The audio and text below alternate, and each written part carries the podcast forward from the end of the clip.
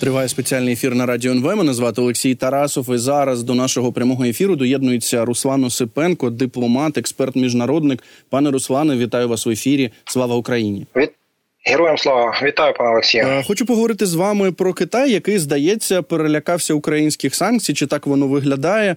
Е, як е, повідомила агенція Reuters, Китай заявив Україні, що наші двосторонні відносини можуть погіршитися через внесення Києвом понад десятка китайських компаній у список міжнародних спонсорів війни, який веде Національне агентство запобігання корупції, тобто НАЗК. Ми пам'ятаємо, що китайці дуже прискіпливо ставляться до всього, де можуть бути обмежені захищені е, їхні інтереси, чи справді, от е, ті такі, ну можемо їх називати санкціями, так е, можуть погрожувати Китаю, як ми можемо їх використовувати? Так, дійсно, це серйозний такий іміджевий удар по Китаю. Насправді поясню чому.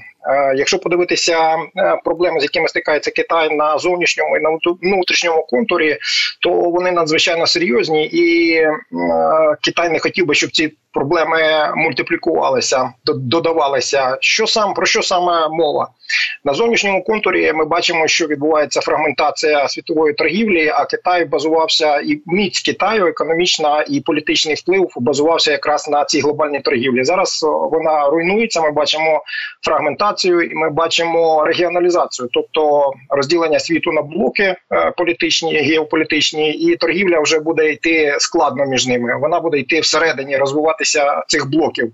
На цьому Китай втрачає і економічний вплив, і е, е, потім політичний не зможе конвертувати це в політичний вплив. Е, що відбувається всередині Китаю? Зараз економічна криза. І вперше в грудні місяці 23-го року було визнано Сі Цзіньпінем, що Китай вступає в складний е, період, коли буде розвиватися економічна криза. Е, ми бачимо і дефляцію, і безробіття, і відтік капіталу, і згортання прямих іноземних інвестицій, і компанії технологічні іноземні перестали реінвестувати прибутки е, в Китай. І тому на цьому фоні, безперечно, це не, не сприяє. Е, соціально-політичній стабільності всередині Китаю на цьому фоні, що ми бачимо, е, Україна накладає санкції на високотехнологічні компанії, е, які втрачають обличчя, фактично, якщо вони визнаються спонсорами війни. А стратегія Китаю була по трьох основних напрямках була спрямована це відкритість Китаю, реформи і інновації. І от якраз третій напрямок інновації. Оці е, уряд підтримував технологічні компанії, на кшталт Xiaomi, там і інші Huawei, які давали і створювали новий імідж Китаю, і давали надприбутки в бюджет Китаю, і фактично ми вдарили по цьому одному е, з напрямків е, розвитку Китаю, е, начебто внесли просто в список, але з точки зору Китаю. Ми е, показали всьому світу, що вони спонсорують війну, що Китай не нейтральний. Е, от і е, нанесли такі іміджові іміджові втрати високотехнологічним компаніям, і це сприйнято було болюче раз задіяно канал е, міждержавних стосунків, тобто на офіційному рівні посольство, якщо дає цей сигнал, то це означає, що влучили в десятку і нанесли болючий такий удар Китаю. Що з цим робити? Це можна використати для перемовин для ну, досягнення ну, своїх цілей. Для конвертації. запитати, вибачте, що перебив вас. Ну дійсно, ну ми ж розуміємо, що що політика це ж про інтереси, так не там навіть про цінності, Абсолютно. а саме про інтереси. І от якщо Китаю так не подобається, що Україна накладає санкції, в тому числі на їхні високотехнологічні компанії, то що ми можемо отримати за те, щоб, скажімо, виключити е, оті китайські компанії з е, списків, які ну так е, дратують е, наших китайських партнерів, якщо їх можна так назвати. Е, дійсно, тут питання широке, можна по різних напрямках е, е, вести перемовини від політичних поступок, якийсь до економічних отримувати поступок. Але для того, щоб сідати за стіл перемовин, треба провести серйозну роботу системну. Не можна реактивно реагувати ну на на пропозицію. Я б так її розглядав як пропозицію до перемовин. Для цього треба системно, щоб міністерство закордонних справ зібрало міністерство відомства, які причетні до співробітництва з Китаєм і напрацювала політику, як ми будемо вибудовувати наші стосунки, що нам потрібно отримати натомість е, від Китаю, використовуючи цей цей привід. І послухати всіх експертів, послухати е, всіх там урядовців, які ведуть роботу з Китаєм, розвивають двосторонні стосунки, і після того зробити висновки і сформувати таку рамку перемовну, і тільки потім виходити на перемовини, тому що е, ну як я сказав, реактивно реагувати і щось там знаєте у відповідь просто дати Китаю. Це не буде вирішенням проблеми. Китай тоді продовжить тиск е, на нас е, більш сильніше. А щоб зрозуміти, ми на китайському ринку наші сільгоспвиробники е, заробляють мільярди доларів, мільярди. Е, а для Китаю е, наша наш експорт е, в їхньому імпорті займає менше 1%. тобто статистична похибка. Вони спокійно можуть нас викреслити і диверсифікувати поставки з інших країн. Наприклад, у Сполучених Штатів будуть брати більше тої самої кукурузи ніж в Україні, умовно кажучи, ну, або з іншої країни, з якою хотіли б там дати якісь політичні привілеї, тому що економіка, економічна торгівля з точки зору Китаю це завжди і політичне питання політичних е, преференцій, скажімо так. Якщо у вас е, лояльні стосунки з Китаєм, вони відкривають свій ринок. Якщо ви е, десь допускаєте якісь реверанси негативні в бік Китаю, він закриває. От вам приклад там Австралії, приклад Литви, як було. Тому тут може бути така така сама реакція. От тому тут треба обережно і виважено підготуватися до цих перемовин і і провести ці перемовини для того, щоб конвертувати і реалізувати свої національні інтереси. Якісь ну, якщо я вас правильно зрозумів, ми не можемо так швидко. Ну не варто дуже швидко відповідати так, а що ми хочемо Абсолютно. від Китаю, але також ну ми не можемо знехтувати таким шансом, якщо ми бачимо, що дійсно Китаю це не подобається, і є ну е, як це певний важель, як ми можемо на нього впливати. Е, нікому не треба нагадувати, яку сторону, який бік все таки у цій війні е, займає Китай. Міністр оборони Китаю нещодавно при зустрічі з Шойгу, очільником Міноборони Росії, заявив про те, що Пекін надав Росії підтримку щодо українського питання. Це цитата. Добре, інша тема. Ми е, вчора побачили хороші новини, так е, коли на саміті Євросоюзу ми нарешті Україна в сенсі отримала підтвердження того, що буде підтримка грошова. Йдеться про 50 мільярдів євро. Орбана змогли укатати. Так, от говориться про те, що е, і Джорджія Мелоні, прем'єр-міністрка Італії, відігравала важливу роль. Там і Олаф Шольц і так далі. Ну багато про це вже говорилося. Але от е, чуємо від різних експертів від дипломатів, що наступна така важлива дата для нас це це може бути дивно звучати, але це 9 лютого. Це канцлер Олаф Шольц, канцлер Німеччини, е, прилетить до Вашингтона. Там буде зустрічатися з президентом США Джо Байденом. І багато хто каже, що можливо розмови, так які вони будуть вести, там звичайно буде багато про їхні е, взаємини. Ну мається на увазі Німеччини та США. Що ця розмова може також торкатися е, майбутнього України, поступу України до НАТО. Бо знову ж були публікації Foreign Policy, таке видання американське писало про те, що зараз саме США і Німеччина виступають проти того, щоб запрошувати нас до північно-атлантичного альянсу.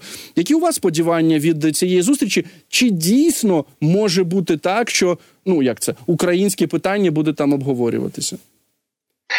Я переконаний на 100%, що українське питання буде обговорюватися, тому що українське питання воно не українське питання, воно європейське і, взагалі, питання всього вільного світу. А чи вистоїть е, Україна в цій війні в російсько-українській залежить від того, чи е, взагалі в тому вигляді, в якому є, буде існувати європейський союз, і взагалі євроатлантична спільнота, чи буде дефрагментація цього альянсу і диктувати нам будуть волю уже авторитарні режими? Я би так навіть сказав. Тому е, на карту поставлено дуже багато чого і Україна точно буде обговорюватися. А от які рішення приймуть, е, побачимо. Я не не дуже обнадійливо ставлюся до того, що буде дано нам зелене світло і по напрямку руху в бік НАТО, е, незважаючи на те, що я сподівався, що на цьому ювілейному саміті все таки наважиться нам дати, хоча б політичний сигнал, що після закінчення війни Україна точно стане членом НАТО і таким чином відповісти Москві, що дарма вони починали війну. Все таки в ЄС і в НАТО Україна пішла як незалежна суверенна держава. Але є сумніви. Чому я сумніваюся? Тому що немає до цього часу. Я не почув сценарію перемоги над Росією. А якщо немає сценарію перемоги над Росією, значить з Росією спробують домовлятися. А домовлятися за рахунок чого будуть за рахунок нейтральної України, як мінімум. Е, так, нас будуть підтримувати і озброювати. зроблять з нас е, такий е, збройний буфер, як як варіант. От щоб Росія, начебто, не нападала, дадуть нам технології, інвестиції, розвиватимуть військово-промисловий комплекс у співробітництві з західними компаніями, але не будуть запрошувати під парасольку НАТО. Для нас це не повна гарантія безпеки, тому що не забезпечує нам гарантію від повторення війни. Росія економіка не розвалена, інфраструктура не розвалена реваншистські настрої тільки загостряться, і незалежно від того, хто там прийде чи буде зберігати в своїх руках е, владу, Росія прийде довойовувати, тому що підходи у них вони повертають своє, а не забирають чуже, да, як то кажуть. Вони вже забули, що вони там російськомовних захищали. Вони тепер вже відверто кажуть, що вони забирають своє, повертають свої території зону впливу. Тому війна може повторитися, якщо нас не беруть під парасольку НАТО. А у заходу немає сценарію перемоги Москви. Ну і від цього всі похідні. Е, про нову систему, е, якщо немає сценарію перемоги, значить тоді перемовини, значить будуть підштовхувати нас до до, до якихось перемовин, до якогось компромісу. За рахунок чого? Не за рахунок вже ядерної Росії, е, постійного члена Радбезу ООН з правом вето, а за рахунок України.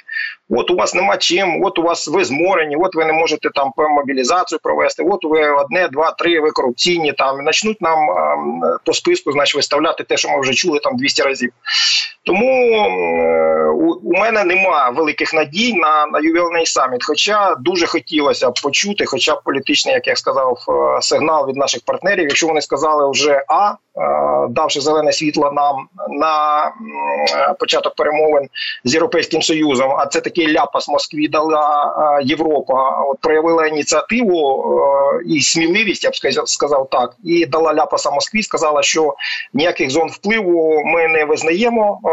Ми не визнаємо те, що ви вважаєте там зону колишнього радянського союзу своєю ближньою зоною інтересів. Україна незалежна суверенна держава, має право приєднуватись до будь-яких будь-яких союзів. От що відповіли в цьому політичному рішенні європейці. Ну, якщо вони після цього відповіли, сказавши а зараз вони сказали Б, дали фінансову допомогу для зміцнення стійкості України. Ну тоді третій крок е, це треба сказати, що ми забираємо і, і, і Україну і в НАТО, тому що армія переходить на стандарти, армія захищає інтереси е, всього вільного світу зараз. І логічно було б почути, хоча б політичний сигнал. Але чи почуємо? Ну почекаємо трошки, побачимо. Ну от ми тут можемо процитувати Шарля Мішеля, президента Євроради, який, до речі, відмовився йти з посади. Була е, така, був у нього такий намір, але він залишається. Так ось е, ну коментуючи дійсно те, що Україна, ну те, що всі 27 країн-членів ЄС підтвердили, включаючи Угорщину, підтвердили те, що Україна матиме оці 50 е, мільярдів фінансової допомоги, 50 мільярдів євро. Він сказав на про те, що ЄС бере на себе лідерство та відповідальність у підтримці України. Чи це також е, сигнал для США? Бо ну ми розуміємо, що ситуація з допомогою Україні в Конгресі в принципі залишається на тому самому е, етапі, на якому вона була ще місяць тому. Абсолютно, це сигнал не тільки в Москву, це сигнали в Вашингтон, і до речі, він обмежує політичні маневри для Вашингтону. Якщо Вашингтон був раніше лідером, вважався в коаліції в цій євроатлантичній, то зараз він пішов в свої внутрішні дискусії. Європейський союз е, вперше в історії вийшов е, з фарватору Вашингтона і взяв на себе відповідальність і ініціативу е, оцим рішенням грудневим Європейської ради і підтвердивши рішенням про надання допомоги в 50 мільярдів Україні. Дійсно, вони взяли на себе. Ініціативу і відповідальність тепер вони сказали: тепер м'яч на вашому боці. Ми хотіли побачити таке саме рішення від Сполучених Штатів Америки, і зараз дуже важко буде пояснювати, чи то демократам, чи то республіканцям, з яких таких внутрішніх причин вони е, торпедують фактично солідарність у питанні України. Ну надання допомоги Україні. І ставлячи під питання лідерство Сполучених Штатів Америки в цьому євроатлантичному альянсі і, взагалі, в світі лідерство, тому що на рішення чекають ем, на рішення від Сполучених Штатів не тільки е, про китайський блок, а чекають країни глобального півдня і, виходячи з цього, будуть вибудовувати подальшу свою політику. Тому маневра у Сполучених Штатів лишилося дуже мало, і я сподіваюся, що, там все таки прийдуть до е, розумного рішення, яке відповідає національним інтересам Сполучених Штатів Америки, підтримати Україну і надати допомогу. Але Європа не може компенсувати правильно. Я розумію, те, е, що в принципі спроможна дати нам Америка, те, що спроможні дати нам Сполучені Штати Америки. Ну абсолютно вона б могла компенсувати, але тоді втрачається, як ми сказали, головне зараз в протистоянні російсько-китайському блоку зберігати солідарність. Чому рішення по фінансовій допомозі так важливо було, щоб воно солідарно було прийнято? Тому що це актив у протистоянні з е, російсько-китайським блоком, і такий самий актив солідарність, е, оця трансокеанська між сполученими штатами і Європою. Якщо втрачається солідарність, то ви демонструєте своїм супротивникам, що ви слабшаєте і мотивуєте їх на те, щоб він атакував вас та там у різних сферах від політичної, іміджової, там я не знаю, інформаційної е, гібридним, е, може якимсь гібридним чином. Тобто, ви заохочуєте на дії проти себе. Не можна втрачати цей актив. Це серйозний актив, солідарність. І тому е, і Вікторія Нуланд, яка приїхала сюди, е, потрібна солідарність в трьох точках: солідарність всередині України, солідарність всередині Європейського союзу, і солідарність між всіми цими і в Сполучених Штатах навіть солідарність е, всередині, і між цим трьома трьома е, точками також потрібно зберігати солідарність. Тільки в солідарності є можливість протистояти е, викликам, як з якими зараз стикнулися геополітичним викликам, з якими стикнулися вільний світ.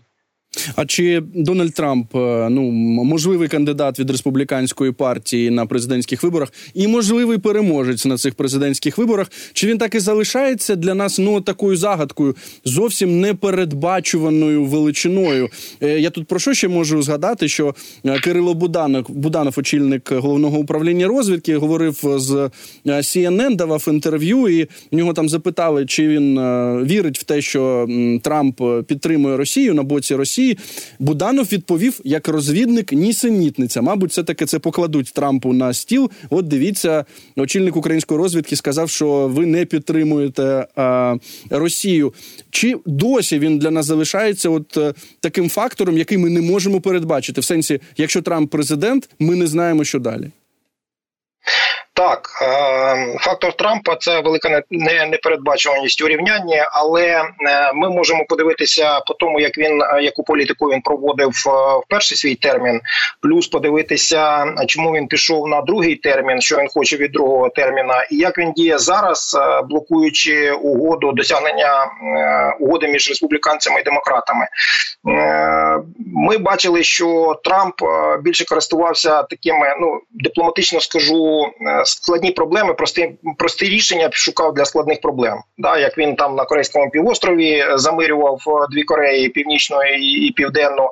Е, потім е, ми бачили не підписання угоди про вільну торгівлю своїми партнерами, там незважаючи на тривалий час перемовин в Азіатсько-Тихоокеанському регіоні, і Китай підписав потім угоду, коли Сполучені Штати вийшли з цієї угоди.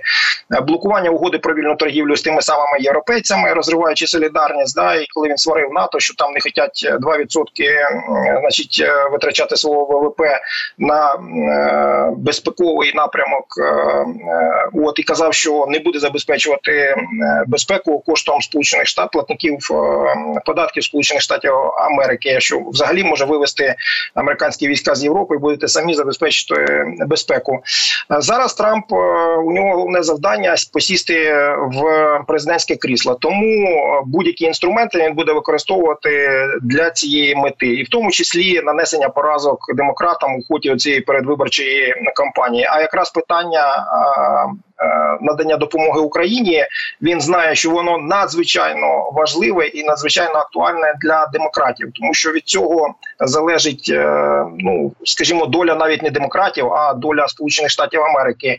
І він знаючи, що цей важель дуже ефективний. Ми бачимо, що він затягує. Він же особисто блокував на на прошлому на минулому тижні. Нам сказали, що проект угоди вже готовий. Що досягнені є е, позитив, коли Байден пішов там на поступки розуміючи, що він понесе електоральні втрати від того, що частина електорату цих мігрантів відвернеться від від нього, що більш жорстка політика міграційна буде застосовуватися. Але він пішов на це, розуміючи національні інтереси Сполучених Штатів Америки. А Трамп все одно торпедує цю угоду, і от її відклали на наступний тиждень. Будемо чекати.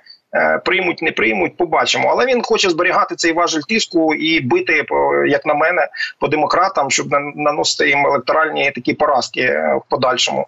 Тому дійсно він е, така перемінна невідома у цьому рівнянні. З одного боку він надавав зброю Україні. Один з перших він наносив удар там по Ірану. Пам'ятаєте, по генералу іранському. Ну і вживав такі рішучі кроки. З іншого боку, системної політики стратегічної вона була спрямована. Ну я б сказав так, підривала е, союзи і союзників е, тих самих європейців і в азіатсько-тихоокеанському е, регіоні. От тому, що Австралія, Японія, Південна Корея змушені були підписати угоду про вільну торгівлю з Китаєм. Китай виявив, е, ну зайняв це звіль... місце Сполучених Штатів, що звільнилося, е, коли вони вийшли з угоди про вільну торгівлю. Китай з усіма підписав, і частина союзників Сполучених Штатів змушені були підписувати цю угоду, тому що безперечно хотіли торгувати працювати і хотіли брати участь у цій е, угоді. Тому складно сказати, будемо дивитися, але. Е, у мене немає ейфорії від того, що якщо Трамп стане президентом, що все буде, що все вирішиться на користь України. Так, ми всі пам'ятаємо, що головне для Дональда Трампа і він сам це підкреслює. Це його власні інтереси. Ми бачили ну його поведінку раніше. Пане Руслане, дуже дякую вам за цю розмову. Руслан Усипенко, дипломат, експерт, міжнародник, був з нами на зв'язку.